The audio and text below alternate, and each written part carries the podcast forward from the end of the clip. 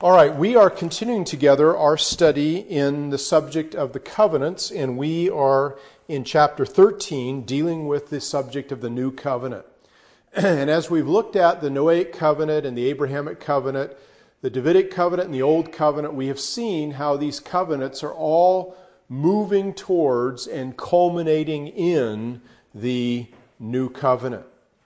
And so, uh, what we did last time is we saw that the Old Covenant provides the background for the New Covenant and provides most of the information we have regarding it. Understanding the Old Testament statements about the New Covenant is critical then to being able to understand the New Covenant. And so, what we said is that God made a covenant with Abraham. And you remember that as we studied that covenant, it contained three promises. It contained the promise of the seed, the blessing, and the land. You remember that when we went through that, okay? Now, the promise that God made to Abraham of the seed, the blessing, and the land was fulfilled uh, in uh, Isaac. Uh, Isaac was, of course, Abraham's promised seed. And Isaac had Jacob, and Jacob had the 12 tribes, and a whole nation came out of Abraham. And so that was the temporal and immediate fulfillment of the promise of the seed.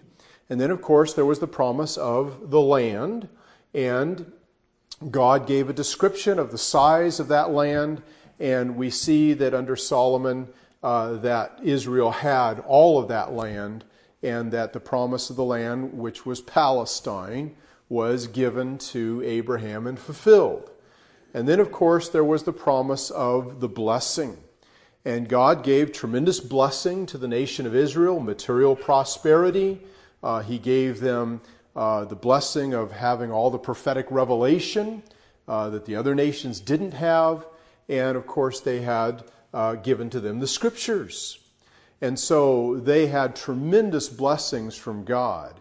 Uh, however, uh, all of these blessings that were ultimately fulfilled, all these promises to Abraham, that were ultimately fulfilled under the old covenant um, wound up being um, uh, lost by the children of Israel because of their uh, failure under the old covenant. Now, under the old covenant, of course, they grew into um, a mighty nation. They, they got the land and they um, were tremendously blessed by God. But you recall that the old covenant was an if then covenant, which means that if Israel continued to keep God's laws, God would then continue to bless them. They would retain the land. Uh, they would uh, maintain themselves as a nation and they would continue to have the blessing of God. Now, of course, from the very first generation forward, Israel didn't keep the old covenant. And as a result, Israel wound up going into captivity. And they were captured by the king of Babylon and they were taken to Babylon. Nebuchadnezzar took them there. now, when that happened, the prophets rose up. Now, the prophets are uh, in your Bibles from Isaiah clear to Malachi. Okay, the major prophets and the minor prophets, those are the prophets. And all of those prophets, without exception, occurred right at the tail end of Israel's national life before she went into captivity. All of them. Okay? And so all of these prophets uh, existed during Second Kings, the captivity, and the return back to the land under Ezra and Nehemiah.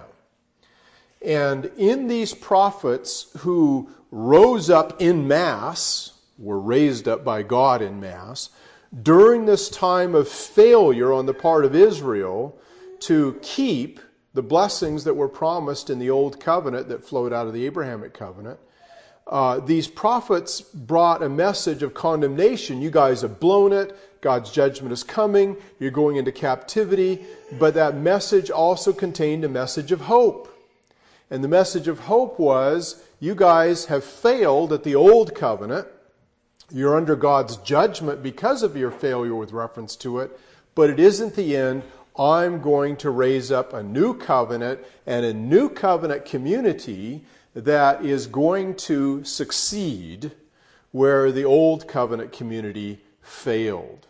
And so the message of the prophets was simply that Israel failed to keep the covenant with God. God is going to bring judgment against their sin. But God is going to restore and transform the nation.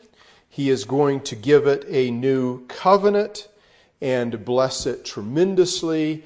And He is going to bring Messiah to accomplish all of that.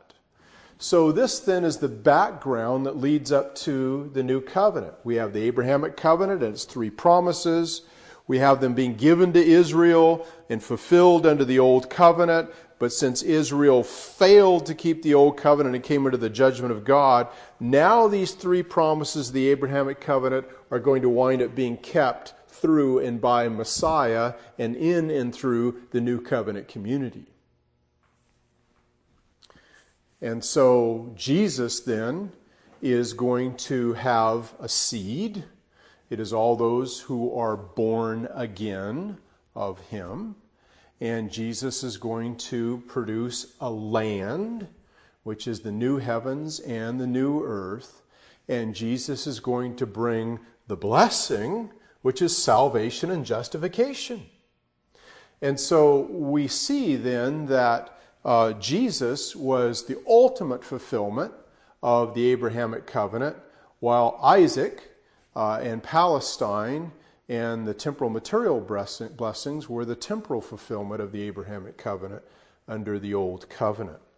And so um, I have a, a little chart here that uh, I think would be useful for you to uh, be able to see how all this works together.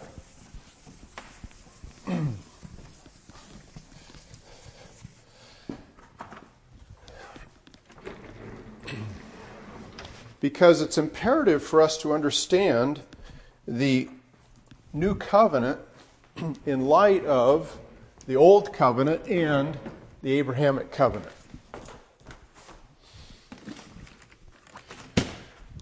So, as we go into the new covenant, uh, what is going on there will make sense to you. Okay, so we have here the Abrahamic covenant. Okay? And we're going to draw a line, and we're going to have uh, the old covenant.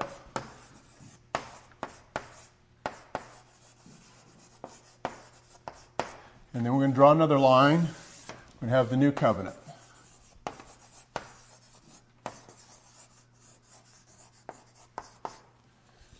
And then we're going to go across like this. Okay? Now, under the Abrahamic covenant, we had three promises. We had the seed, right? We had the land. And then we had the blessing.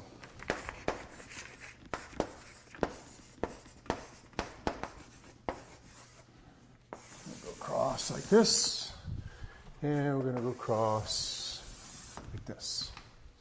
Now, the promises of the Abrahamic covenant were fulfilled under the old covenant, okay, temporally, and they were fulfilled under the new covenant permanently and completely. Now, what was the seed under the old covenant? It was Isaac, Jacob, and the 12 tribes. Did Abraham have a seed? He did, right? Okay, and the land, of course, was Palestine, or Canaan, if you will, Israel, right? And then, of course, the blessing was physical prosperity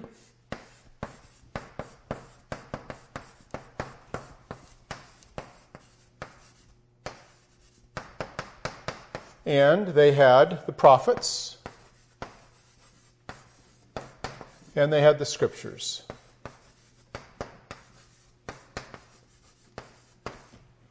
Okay? Now, the problem is that under the old covenant, um, they lost these things because of their unfaithfulness. The nation was devastated, and that the northern ten tribes were taken into captivity and never heard from again. Right? So the seed was devastated. And of course, the land, they lost it completely to Babylon. And of course, they lost their physical, physical prosperity. And uh, while they still had prophets uh, and they still had the scriptures, um, nevertheless, because of the way they were scattered throughout Babylon, uh, they couldn't go to synagogue, they couldn't go to temple, and they couldn't enjoy all of the spiritual blessings that they had when they were in the land. Now, under the new covenant, the seed is Jesus Christ. And all those who are born again or regenerated by him and through his, his, uh, his saving work. Okay? So, like it says in, in um, Galatians 3 and verse 29, and if you be Christ, then are you Abraham's seed and heirs according to the promise. So it says in, in uh, Galatians 3.16 that Jesus is the seed of Abraham. Says it specifically, Jesus is the seed of Abraham, uh, Galatians 3.16. And then Galatians 3:29, we are the seed of Abraham through Jesus. Okay? Uh, and then, of course, the land is the new heavens.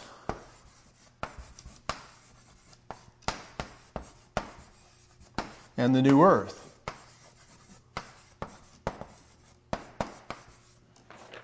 Now, why do we say that? Because when God promised Abraham the land, he promised it to Abraham for an everlasting possession.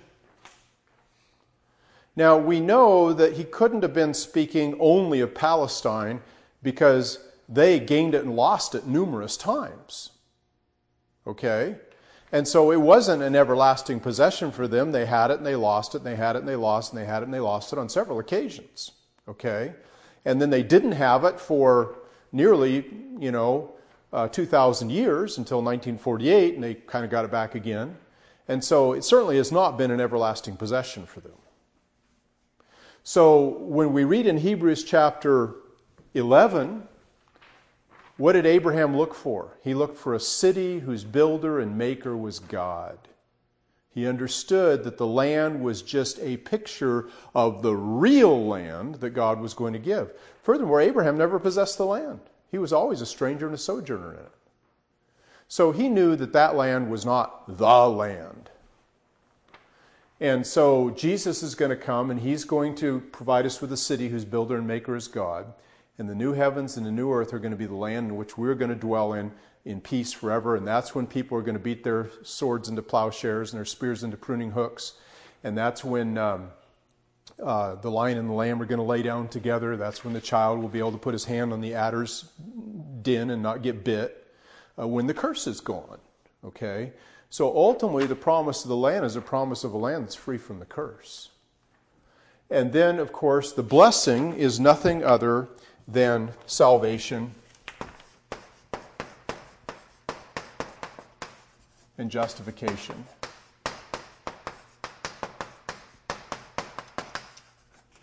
in Acts chapter 3, at the very last couple verses in the chapter, it says, uh, um, uh, where, where, God um, has, has brought the blessing of the Abrahamic covenant. Peter's preaching there uh, to the people. He says, Unto you first, um, Christ appeared to turn every one of you away from your sins.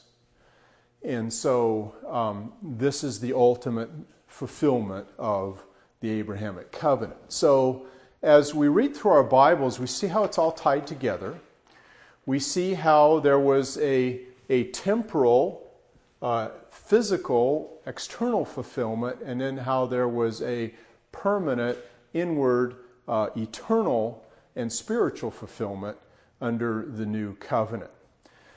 So, this is why when you look in your chapter, in um, your covenant book in chapter 13, uh, where does our author begin his discussion of the new covenant? Well, he starts with the old covenant. And he talks, starts specifically with the prophets. And so the prophets basically, uh, when Israel was at the end of her kingdom and she was about to be taken over by Nebuchadnezzar, uh, and uh, the failure of the nation under the old covenant was clear and defined and declared. It was at that point that the prophets appeared and said, This is coming. Don't lose hope. So, in the midst of Isaiah and Jeremiah and Ezekiel and the minor prophets all pronouncing these horrible judgments on Israel, they also had this wonderful note of hope and saying, you know, you failed in the old covenant, but I'm going to make a new covenant. Now, let's turn to Jeremiah chapter 31.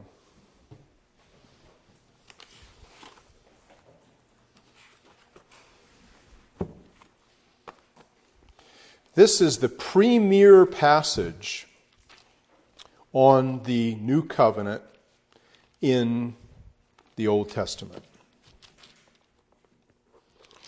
So, you know, Jeremiah is the weeping prophet, right? He's the one who wrote the book of Lamentations. He's the one who really pronounced strong message of judgment on Israel. And um, in Jeremiah chapter 31, um,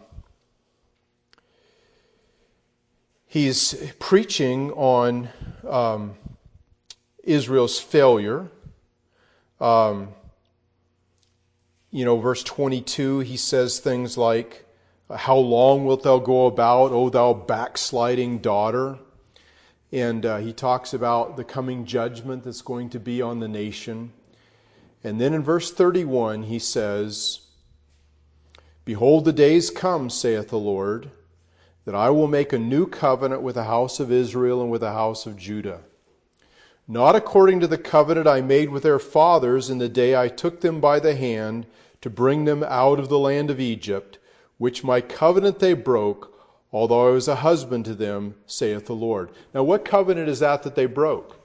Well, it was the old covenant, wasn't it? Okay? And the old covenant was a conditional covenant.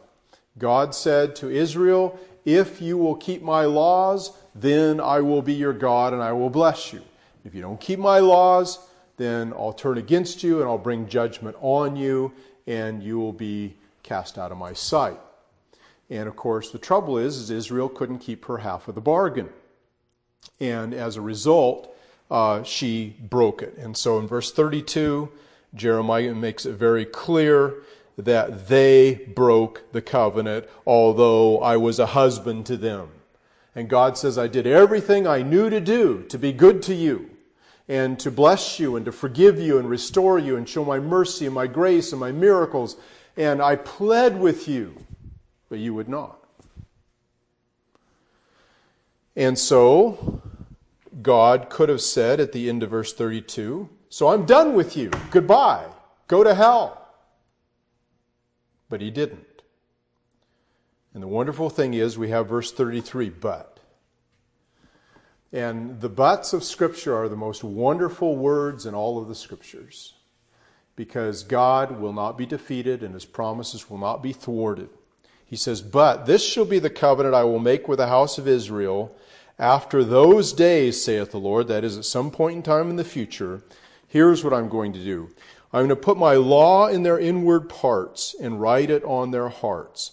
And you see, the trouble is, is, Israel never had a heart to do the law of God because they still had unregenerate hearts.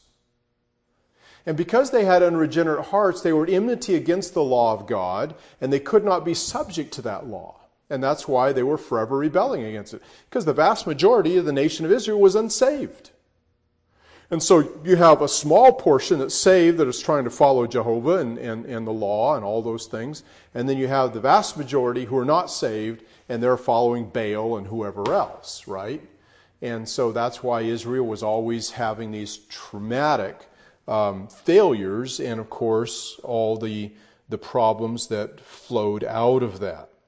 So God is going to do something in the hearts of the people. He's going to regenerate their hearts and write the law, not just in the external tablets of stone for them to hold in their hands, but He's going to write it on the fleshy tables of the heart, as it says in 2 Corinthians chapter 3. And uh, in doing so, He's going to um, make it so that the people have a heart for and a desire to obey the law of God. And so it says of us under the new covenant that we delight in the law of God after the inward man. And it's true. If you had your druthers, you'd rather keep the law of God and never sin again, right? Isn't that what you want? Yeah, it is. Why? Because God put that on your heart. The unsaved, uh, they'd rather not go to church. They, they'd, they'd rather go party. They'd rather go do their drugs or whatever else. That's what's in their heart.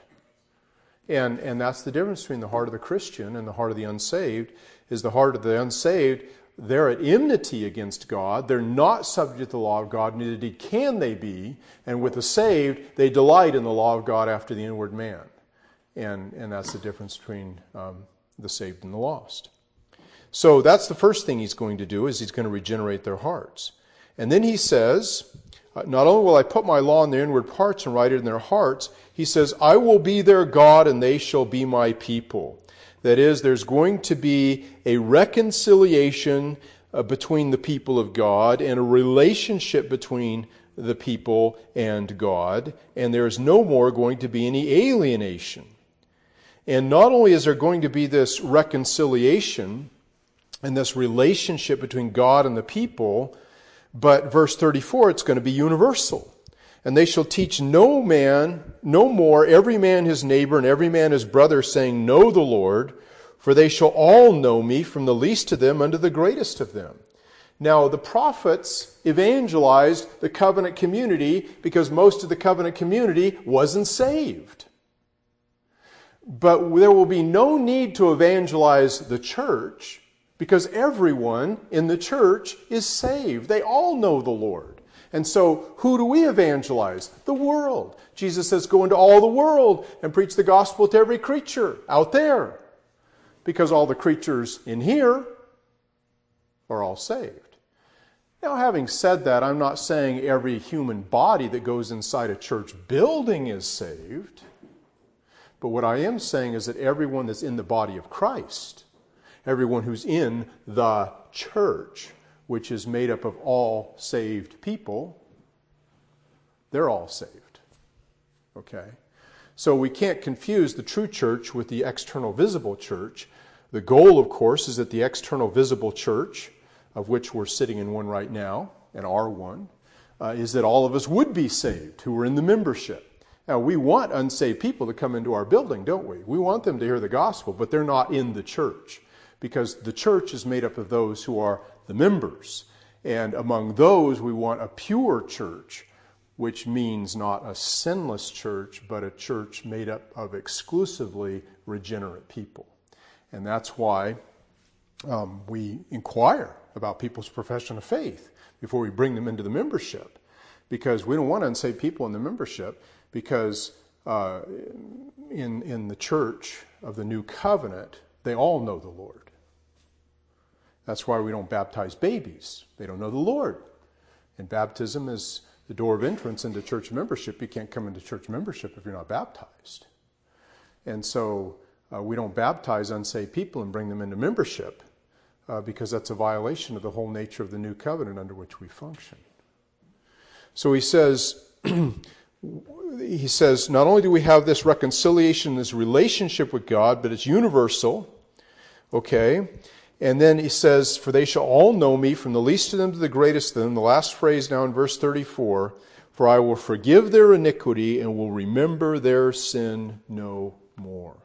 And so there is redemption. So we have regeneration. I will put my laws into their hearts. We have reconciliation. I will be their God and they will be my people. No more alienation. And that reconciliation is universal. They all know the Lord from the least of them to the greatest of them and then you have redemption, and their sins and their iniquities I'll remember no more. Now, this is going to be the nature of the new covenant community. It is a covenant that promises and secures salvation for every single person that's in that covenant community. Now, that wasn't true with those who were in the, in the, in the covenant community, the Abrahamic covenant, right? And it also wasn't true of the covenant community that was constituted under the old covenant. The Abrahamic covenant did not secure salvation for its members. Because Esau was, was a child of Abraham. Uh, he wasn't saved, right? Jacob and Esau, right? The sons of Isaac. Okay? And of course, there was Ishmael. So the point is, all the seed of Abraham wasn't saved. And you can see Ahab, right? David. David was saved, Ahab wasn't. So the Abrahamic covenant did not secure salvation for its members. The old covenant did not secure salvation for its members. The new covenant secures salvation for all of its members. And that's the blessing of the new covenant is that it fixes the deficiencies, if you will, that were in the old covenant and the Abrahamic covenant. And that's why we have better outcomes because the covenant secures for us all that we need to have those outcomes guaranteed to us.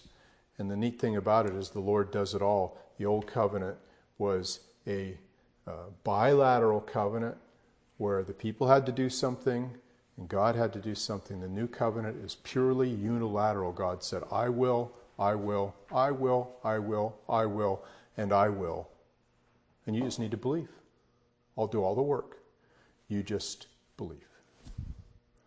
All right, well, we're going to take this up next time and develop it in much more detail. Let's pray together. Father, thank you so much for the blessing of your covenants. And thank you, Father, that you didn't give up on your people when they failed so terribly under the old covenant. You saw that if people had to contribute to their own spiritual success and blessing and prosperity, uh, there would always be failure. The old covenant shows us that over and over again. And so, Father, you made a new covenant that eliminated the weak link, namely the performance of men. And you determined, uh, together with your Son and your Spirit, to do all the work yourselves so that we would be saved uh, by the work of Jesus alone. Thank you that his name is Jesus and he shall save his people from their sins. They won't save themselves. It's already been demonstrated they can't. Thank you, Father, for the new covenant.